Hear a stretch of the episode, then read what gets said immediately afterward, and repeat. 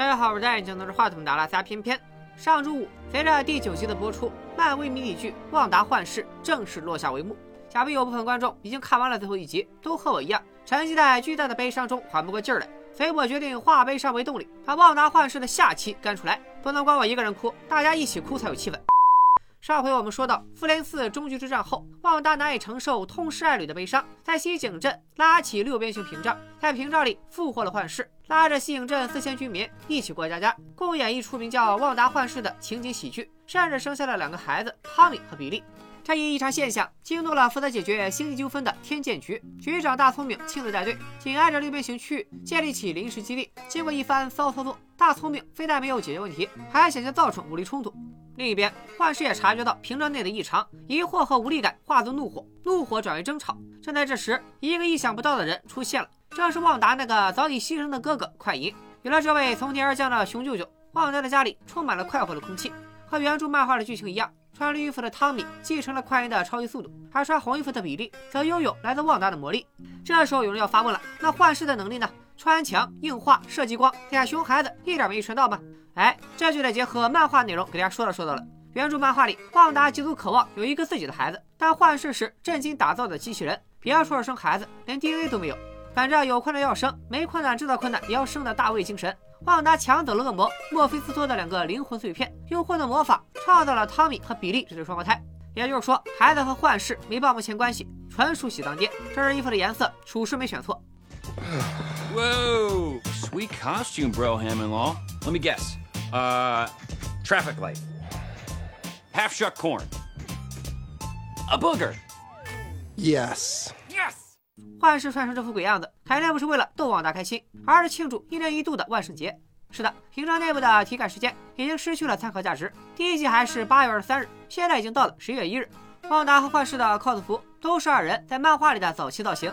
众所周知，万圣节是熊孩子的狂欢，兴许是为了打消幻视的疑虑，西井镇上突然涌现出一大群熊孩子。这种刻意的改变，反而让西井镇变得更加可疑了。幻视作为邻里督察会的督察员，要四处巡查，维护西井镇的治安。带孩子的重任就交到了旺达和快银头上。看着眼前熟悉又陌生的哥哥，旺达百思不得其解。明明快银已经死在了复联二奥创纪元，为啥会突然起死回生？又为啥变了个样？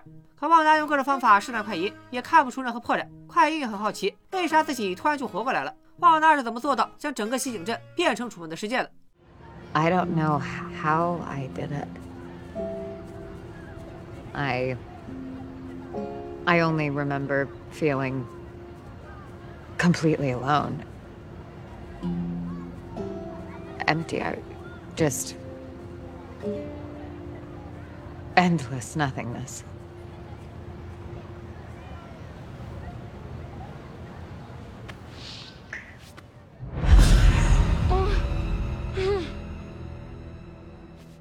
另一边，幻视谎称要外出巡逻，其实是为了甩开旺达。只要旺达在旁边，就能随时修正他的记忆，那他就永远无法揭开西影镇的真相。幻视独自走向小镇边缘，四周的景色越走越荒，幻视的心里也越来越慌，因为他发现，随着他离镇中心越来越远，遇见的居民也都神情自然到只能重复这些动作，甚至直接静止，对外界刺激毫无反应，比幻视更像机器人。幻视飞上高空，发现只有镇中心灯火通明，越往边缘就越是死寂。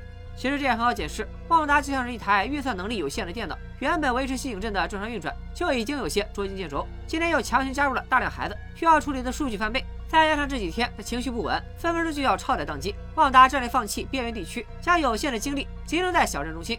幻视还在小镇边缘碰见了女邻居艾格尼斯，他用超能力暂时唤醒了艾格尼斯的自我意识。艾格尼斯看着幻视，一脸蒙圈：“你不是死了吗？”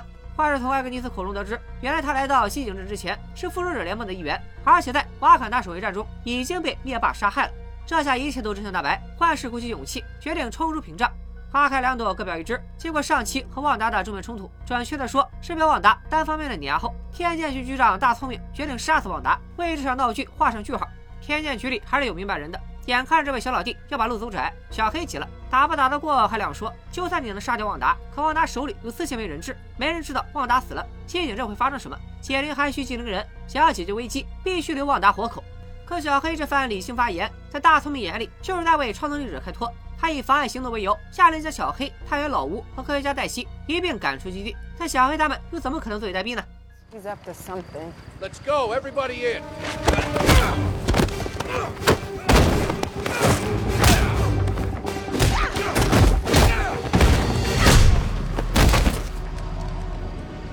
Why didn't anyone tell me the plan?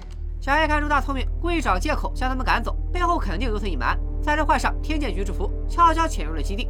按照国际惯例，主角团里肯定有个黑客高手。果不其然，在黛西面前，天剑局的防火墙那就跟村头的公共厕所一样，说进就进。进来一看，还有意外收获。原来大聪明早就知道如何观察六边形屏障的内部，并监视着里面所有人的一举一动，还通过追踪震惊的睡眠信号，追踪着幻视的位置。那么问题又来了，明明大聪明认为一切都是旺达搞的鬼，但他为啥要追踪幻视呢？咱们暂且按下不表。黛西攻破防火墙的时候，小黑也没闲着，他决定再次穿越屏障。黛西之前说过，想要穿越屏障，必须要准备满载各种稀有金属、重达一万磅的特殊工具。小黑通过母亲在天眼局留下的人脉，做好了充足准备。双方约好一小时后在屏障边缘汇合。但小黑的血液化验结果不容乐观，连续两次穿越屏障，使他的细胞发生变异。要是再穿一次，没准就要当场领便当。可小黑心意已决，一定要救旺达摆脱困境。三人兵分两路，小黑和老吴前往约定地点，黛西的独自留下攻击最后一层防火墙。大聪明把他藏得那么深，墙里的东西一定非同小可。等他拿到这些东西，再去和小黑他们会合。可没想到，小黑他们刚走就出大事了。黛西发现幻视的信号离屏障越来越近，天剑局如临大敌，第一时间赶到现场，正好目睹了幻视撕裂屏障的一幕。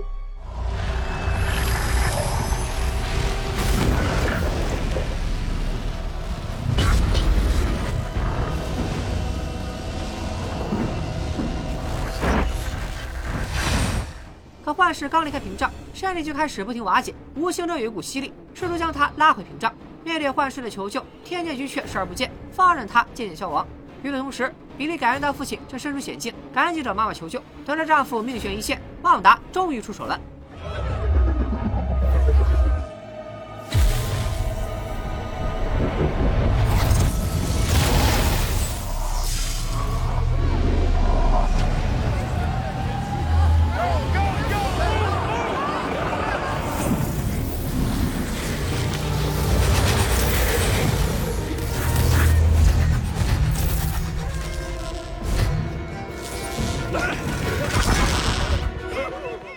一道红光过后，旺达醒了。经历了昨晚的变故，他现在只想一个人静静。Mom, are you coming down soon? Mom, our game is freaking out. 就在刚才，这台熊孩子的手柄从 Wiimote 变成了任天堂的 GameCube，又变为雅达利二六零零控制器，最后定格为友谊粉碎机 Uno。根据牛奶盒上的寻踪启事和广播里关于儿童失踪的新闻，不难猜到，旺达为了减轻压力，又把熊孩子们变没了。和熊孩子们一起消失的，还有聒噪的快银。汤米和比利询问起舅舅的去向，没想到旺达却坚称那个人不是他们的舅舅。孩子们一脸蒙圈，那他是谁？旺达更是蒙圈他妈给蒙圈开门，蒙圈到家了。他也不知道那人是谁，可能是 X 战警走错片场了吧。I'm here for my family too. 旺达的精神已经到了崩溃的边缘，所幸西井镇年度好邻居艾格尼斯再次赶到。他似乎看出了旺达精神不佳，于是主动邀请孩子们去他家里做客，还旺达一份清静。但情况并没有随着孩子们的离开有所好转。不光是游戏手柄，小到一瓶牛奶，大到家具装修，全都不受旺达掌控，在不同年代和款式之间反复横跳。即便旺达使用魔法将他们复原，下一秒就再次崩溃。随着屏障的扩张，旺达已经渐渐失去了对吸影镇的控制。这里补充一下，这几集情景喜剧的风格依然在进化，先后致敬了两千年播出的《马尔科姆的一家》，以及二零零九年播出的《摩登家庭》。前者由《绝命毒师》中的老白领衔主演，后者是边缘个人非常喜欢的一部情景喜剧。该剧采用伪纪录片的方式，角色时不时就会打破第四面墙和观众对话。而在《旺达幻视》里还做了升级。Why it's all falling apart and why I can't fix it. Do you think maybe this is what you deserve? What? You're not supposed to talk. 至于为啥没有致敬九十年代最经典的《老友记》，我认为是因为《旺达幻视》侧重于家庭而非友情，马尔科姆的一家确实比《老友记》更合适。回归正题，这时候有人要问了：幻视哪去了？不会又又又死了吧？别急，幻视醒了，发现自己正完好无损的趴在了天界马戏团的地面上，他一眼就认出了人群中的黛西。昨晚幻视即将崩溃的时候，黛西是唯一一个想对他伸出援手的人。幻视唤醒了黛西的自我意识，两人开走了马戏团唯一的房车，向着旺达的家疾驰而去。Man, another red light? 疾驰而去。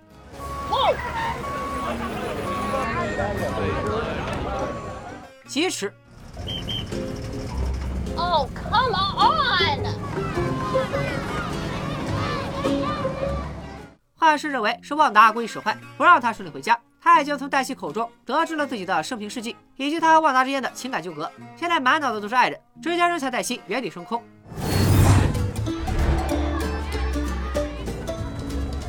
So I'll just meet you there then. 一方唱罢，一方登场。经历了昨晚的屏障扩张，天剑局前线基地遭受重创，弹步后撤整整八公里，生怕旺达更年期提前，让天剑局就地改行马戏团。俗话说“吃一堑长一智”，但这句话显然对大聪明并不适用。连续两次受挫，大聪明居然越战越勇，决定今天就对屏障发起进攻。另一边，小黑他们收到了黛西发来的绝密档案。黛西被拖进屏障前，攻破了天剑局最后一层防火墙。墙里是一份秘密档案。原来在西井镇发生的一切都是大聪明策划的阴谋。黛西认为，在拿到幻视的遗体后，大聪明就一直试图让幻视重新上线，借此研发出更多致性武器。可惜技术有限，始终摸不着门道。于是他故意让万达带走幻视的遗体，借万达之手复活幻视。他一直跟踪幻视，就是为了伺机拿回这个人形兵器。天剑局并非大聪明一家独大，小黑母亲的嫡系部队为小黑准备了穿越屏障的必备工具，一辆满载各种稀有金属的空间探测器。无论黛西的理论是否正确，这辆探测器都是他们最后的希望。小黑全副武装，驾驶探测器冲向屏障，成败在此一举。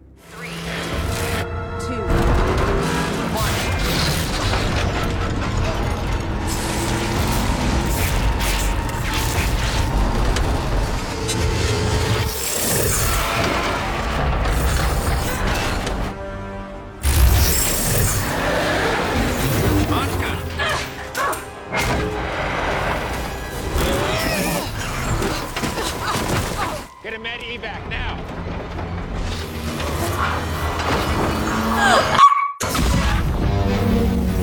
Watch out! 眼看着希望破灭，小黑眼一瞪，心一横，不顾自身安危，竟然以肉身闯进屏障，强忍着细胞被改造的痛苦。小黑仿佛听见了母亲和惊奇队长的声音。and you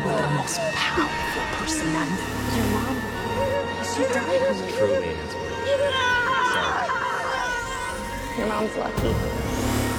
When they were handing out kids, they gave her the toughest one.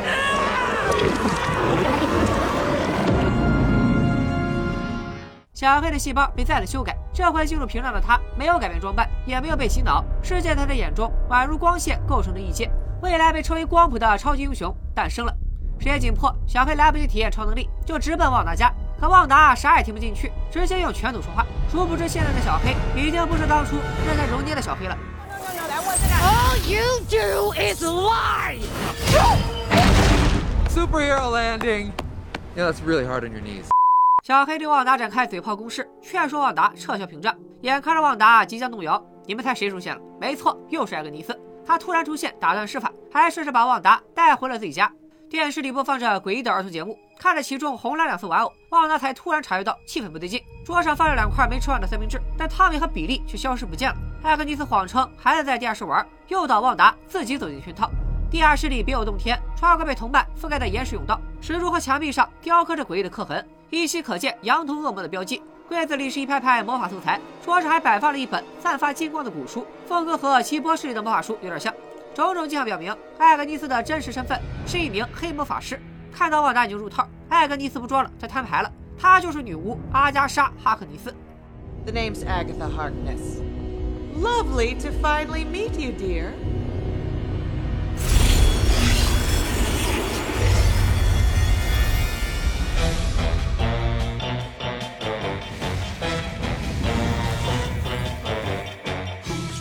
messing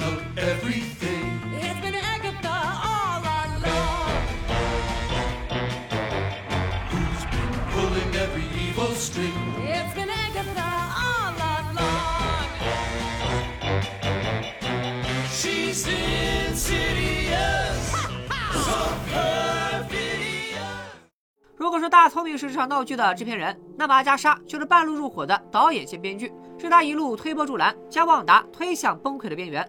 就连快银也是他从隔壁剧组借来的。但是阿加莎为啥要大费周章跑来陪旺达过家家呢？难道仅仅是为了满足自己的恶趣味吗？当然不是，他来西井镇是为了研究旺达的魔法。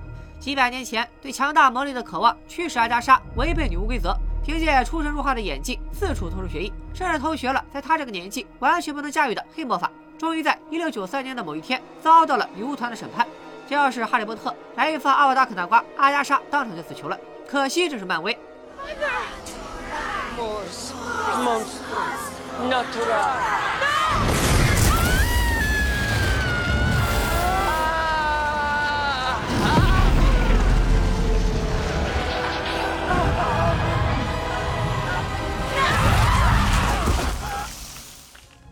莎天赋异禀，非但没受到半点损伤，反而像修炼了北冥神功的段誉一样，吸走了女巫们的法力，反杀了女巫团领袖，夺走了象征着女巫地位的徽章。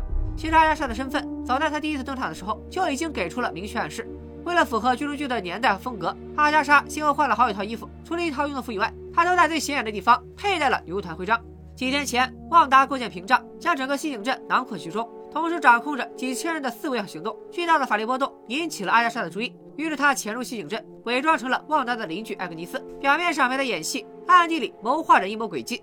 阿加莎苦心修炼几百年，也只能控制一些弱小的生灵。可旺达这个半路出家的三脚猫，霍格沃茨都没念过，连最基本的法术知识都不懂，却能同时操纵几千人，甚至改变他们的外形，这是何等惊人的天赋！阿加莎潜入西景镇，就是为了揭开旺达魔法的奥秘。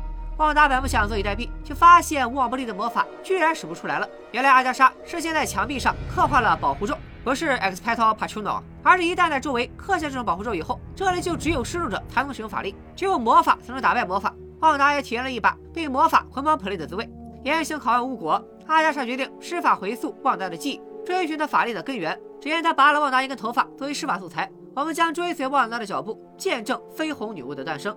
时间倒退回一九九九年的索科维亚，旺达和哥哥皮特罗出生在一个普通的家庭。索科维亚当时正深陷战争的泥沼，一家人唯一的爱好就是聚在电视机前看父亲卖不掉的美国情景喜剧。难怪西影镇的屏障内上演的都是情景喜剧，这大概代表着旺达生命中最美好的回忆。但你永远也不知道明天和意外哪个先来。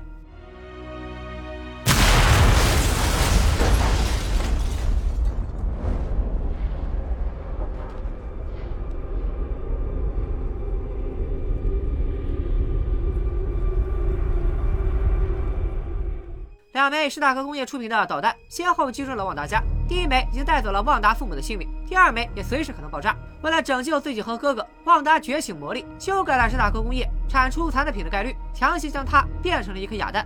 史塔克工业的 logo 也随着恨意一起刻进了姐弟俩的 DNA。洛杉矶之战，复仇者联盟挫败了洛基的阴谋，他的权杖落在了九头蛇手里。九头蛇的斯特拉克男爵利用权杖上的心灵宝石展开人体实验，试图量产听命于九头蛇的超级战士。旺达兄妹俩怀着改变事业的宏愿，自愿接受实验。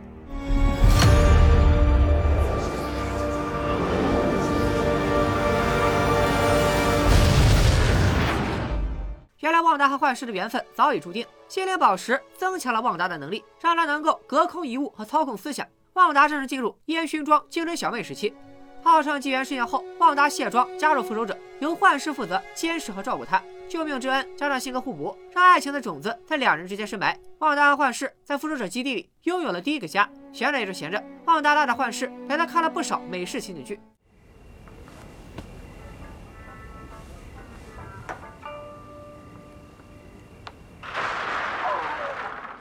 时间又来到瓦坎达守卫战，灭霸夺走了心灵宝石，也泯灭了幻视的生机。旺达也在一声响指后灰飞烟灭。直到终局之战，绿巨人用无限手套复活了被说灭的一半生灵，旺达也因此复活，还把另一个时间点的灭霸一顿暴打。但幻视却再也回不来了。战后，旺达得知幻视的遗体在天剑局，便孤身闯入天剑局实验室，可映入眼帘的却是被拆得稀碎的遗体。至于是谁告诉他幻视遗体的下落，我怀疑就是大聪明，为了就是借旺达之手复活幻视。Not everyone has the kind of power that could bring their soulmate back online. 旺达有点蒙圈，因为他原本并没有要复活幻视的念头。在旺达和幻视曲折的感情中，有一句话贯穿始终，那就是 "I can feel you"，我感受到了你。第一次，旺达和幻视隐居苏格兰，危机步步逼近，旺达和幻视心中怀着对爱情和平静生活的憧憬。Tell me what you feel.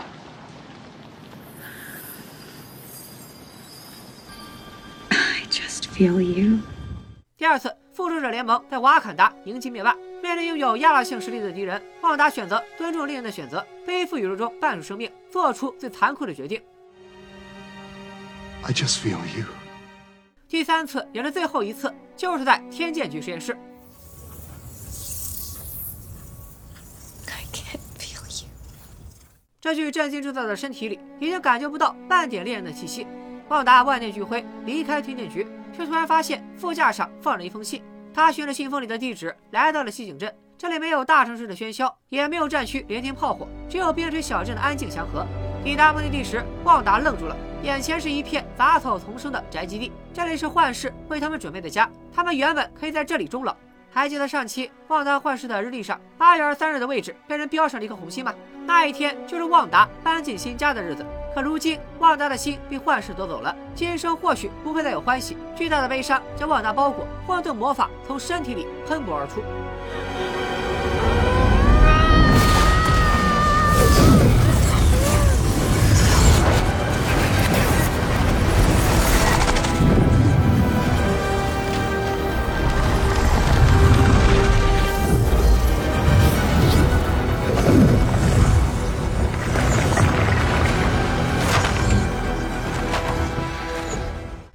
扭曲现实的力量，房屋瞬间拔地而起，凡是被魔法冲刷过的地方，都变成了四十年代情景剧里的模样。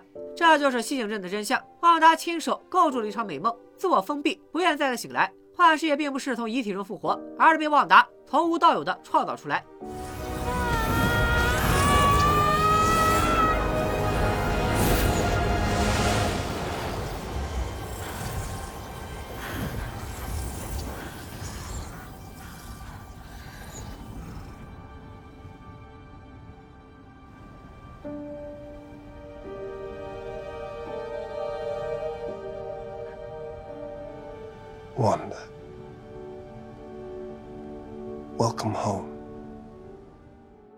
了旺达的一生，阿加莎终于看穿了旺达魔法的真相。能创造出自行运转的万物的魔法只有一个，那就是混沌魔法。This is chaos magic, Wanda. And that makes you the Scarlet Witch. 可能很多观众没注意到，这还是漫威电影宇宙第一次爆出“绯红女巫”这个词儿。之前旺达是没有外号的。第五集的时候，大聪明还吐槽过这事。Does Maximoff have an alias? No, sir. No funny nickname? Not a one. 那么问题又来了，面对足以扭曲现实的旺达，是什么给了大聪明勇气，胆敢挑战他呢？答案即将揭晓。天将局忙活了半天，终于把幻视的残骸重新组装，还刷了一层白漆，然后以旺达才能在无人机上的魔力激活了，纯粹的人形兵器白幻视正式上线。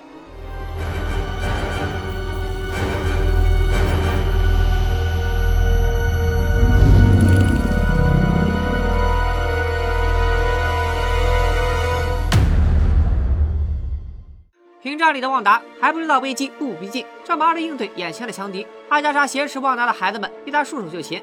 这时候有人要问了：阿加莎是不是傻？旺达离开了地下室，不就能使用魔法了吗？没错，他就是想逼旺达使用魔法，这样他就能吸收旺达的魔力，为自己所用。旺达让孩子们躲起来，独自面对阿加莎。可旺达的攻击不光没有效果，反而被阿加莎吞噬。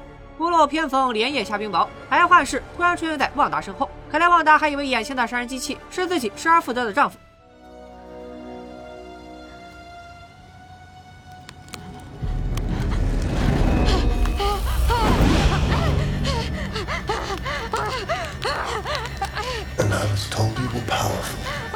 眼看旺达就要被爆头，关键时刻，呼吸狂魔闪亮登场，夫妻连心，其利断金，二人分工明确。旺达要用魔法打败魔法，和阿加上演了一场红蓝大战；幻视和白幻视则上演了一出我做我自己，两人从天上打到地上，难分胜负。另一边，阿加莎道出了旺达能力的真相。上古之神撰写的《黑暗神书》中，花了大量篇幅来记录绯红女巫的来龙去脉，足以证明她的强大。绯红女巫并非天生就具备法力，而是后天造就。她和现存的所有法师都不一样，不属于女巫集会，施法不需要念咒。她的法力甚至比真的法师更强，是天命之灭世者。隔壁的史传奇突然就打了个喷嚏，旺达也懵了，都什么年代了，还整封建迷信这一套？见旺达不信自己是灭世者，阿加莎干脆切断了旺达对西景镇居民的精神控制。试问，要是你在意识清醒的情况下被人强行掳走，演了快一个月的情景喜剧，期间不能和家人团聚，不能与外界接触，甚至不能休息，你说你气不气？旺达顿时被谴责声包围，他也终于意识到自己的所作所为造成了严重后果，于是发动魔力撕裂信任屏障，放居民们离开。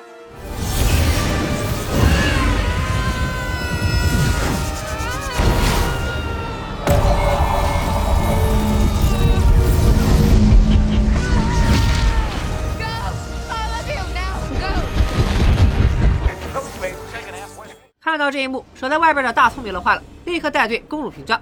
随着屏障裂开，依靠屏障生存的幻视也裂开了，就连自古对波左边树的铁律都救了他。幻视被白幻视击败，身体就像上次破坏屏障时那样裂开了。浩明和比利感觉到母亲陷入危机，本想前来相助，可他们的身体也随着屏障碎裂，慢慢化作碎片。在西井镇居民和自己的家人之间，旺达必须做出选择。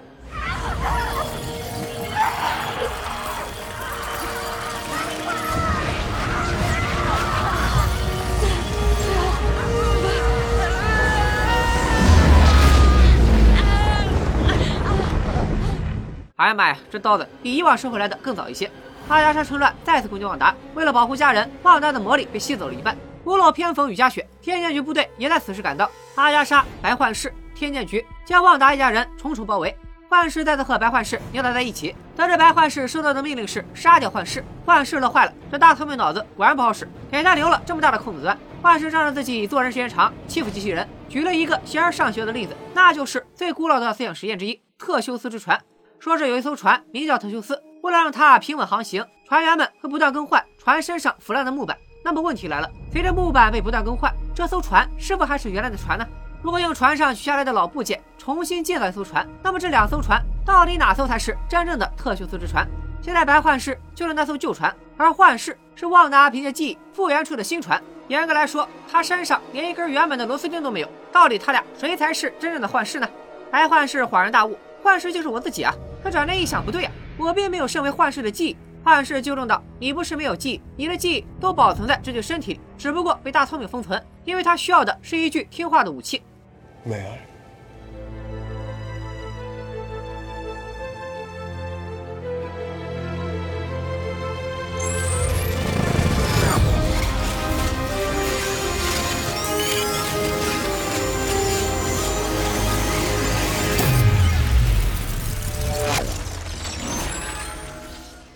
记忆的白幻视并没有上演“姬无命，我杀了我自己”的骚操作，而是冲天而起，没人知道他去了哪里。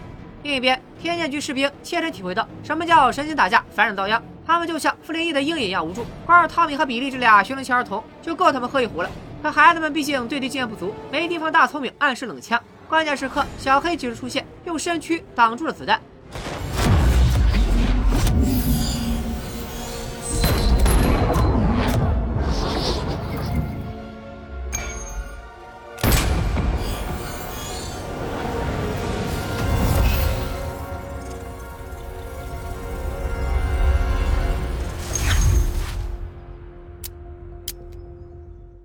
这就是小黑获得的超能力，能够将肉体转化成电磁波。这能力太他妈的 bug 了！以后出门是不是就不用带充电宝？大聪明机智的脑瓜一转，想开车撞死他们，没想到有个人和他想到一块儿去了。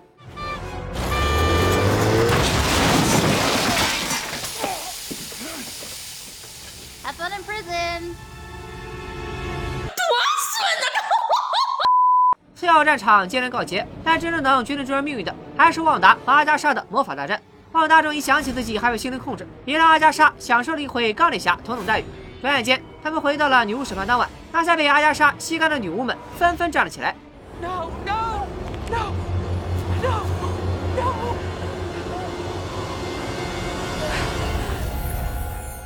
我怕了，我装的。形势瞬间逆转，女巫们将旺达包围，绑在了木桩上。旺达毕竟没有接受过系统训练，哪里是苦修几百年的阿加莎的对手？幻术当场被破。阿加莎承诺，只要旺达把混沌魔法能量送给自己，他就会保证让旺达一家永远在吸影镇幸福的生活下去。旺达似乎被说服了，拦住了赶来帮忙的幻视，开始朝阿加莎不断的释放能量。他对魔力的掌控也越来越弱，甚至有些攻击都打偏了，轰在了屏障之上。最终，旺达被阿加莎彻底吸干，成了一具干枯的躯壳，距离彻底消散只剩最后一击。这是阿加莎离成功最近的一刻，却也是最远的一刻。他发现自己就像是没了气的打火机，连一点火花都放不出来。原本悬停在空中的旺达，却慢慢恢复了生气。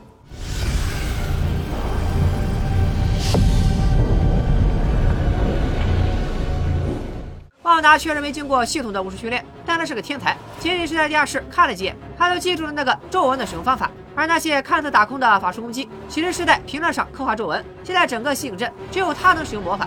旺达头上显现出绯红女巫的冠冕，阿加莎成了他加冕的最后一块垫脚石。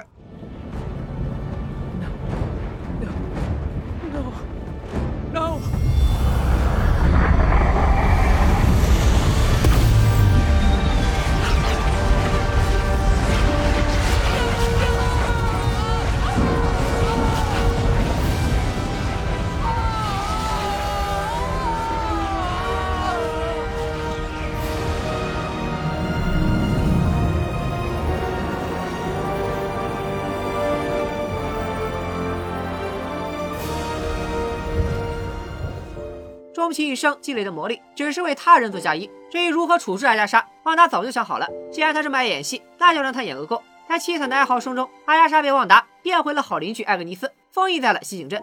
大战尘埃落定，一切也将回归正轨。旺达决定抽起屏障，回归现实。这场梦做得太久，也该醒了。随着屏障收缩，西井镇也变回了原来的模样。旺达一家人回到家里，就像世界上最普通的家庭一样，结束繁忙的一天。作为父母，旺达和幻视为孩子们骄傲。孩子们进入了梦乡，这一觉会很漫长，但总会有再见的一天。最后一点时间，旺达和幻视想留给自己。屏障逐渐靠近，离别之时也近在眼前，恋人的手紧紧握在一起。在消散之前，幻视只想知道一件事。对于旺达而言，他到底是什么？旺达承认，眼前的幻视是他用心灵宝石留在自己体内的碎片幻化而成。而除此之外，You are my sadness and my hope.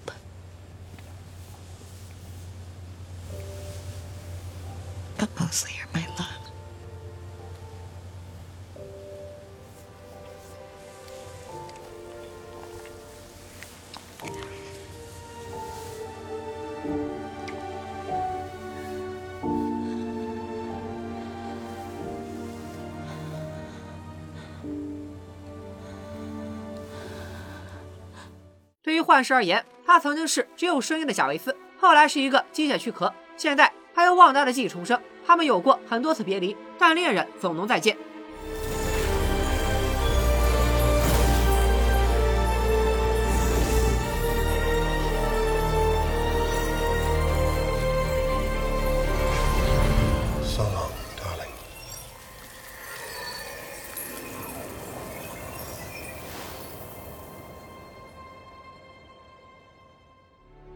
他独自站在空荡荡的地基上，这段时间就像是一场美梦，但他对西井镇居民的伤害却是真实的。旺达向小黑告别，化作绯红女巫飞向远方。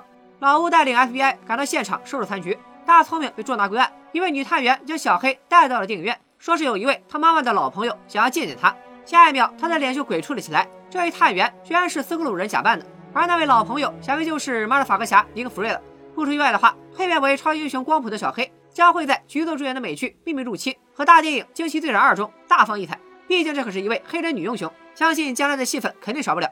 而旺达在离开西影镇之后，来到森林深处隐居了起来，看似闲云野鹤，其实就是在翻看从阿加莎那里抢来的黑暗神书。莫非他将在后续的故事里彻底黑化？旺达为啥要看这本书？有三种猜测：第一，好学，她毕竟不是科班女巫出身，所以现在需要系统的补一下课；第二，这本黑暗神书，据阿加莎所说，是上古之神撰写。这个上古之神有可能是原著漫画中的作者冥神西索恩，也有可能是大家总提起的地狱领主墨菲斯托。总之会是漫威宇宙魔法世界的下一个大 boss。大 boss 在这本书里下了诅咒，只要得到他的人都会被蛊惑黑化。旺达很可能会成为下一个阿加莎。第三，旺达只是想在这本书里找到复活自己两个儿子的方法，刚好就被曾经得到过这本书的墨菲斯托利用蛊惑。因为在原著漫画里，旺达的双胞胎儿子就是用墨菲斯托的两个灵魂碎片做出来的。无论如何，这个彩蛋都在暗示旺达的故事远远没有结束。我们期待在后续的剧集或者电影中看到他们一家四口再次团聚。以上就是《旺达幻视》的全部内容。好多人说最后一集烂尾了，没有大家熟悉的重磅角色登场，快银也不是从 X 战警宇宙穿越而来，只是阿加莎用魔法控制的普通人。什么六边形似乎也没啥象征意义。电影之前的很多猜测都落空了，难免会觉得失望。但个人感觉最后一集算是平稳降落，绝对算不上烂尾。不信你出门右转看看轮到你的大结局。或者左转看看《全游》第八集，那才叫烂尾。放在漫威宇宙的宏观角度，《旺达幻视》起到了承上启下的作用。本来第四阶段的第一部作品应该是寡姐的个人电影，因为疫情原因推迟到现在还没有上映。选择《旺达幻视》这部文艺内核的迷你剧作为第三阶段和第四阶段连接的纽带，其实是有些冒险的。但放在超级英雄个人的角度，我更倾向于把这部九集的迷你剧看作绯红女巫旺达的起源电影。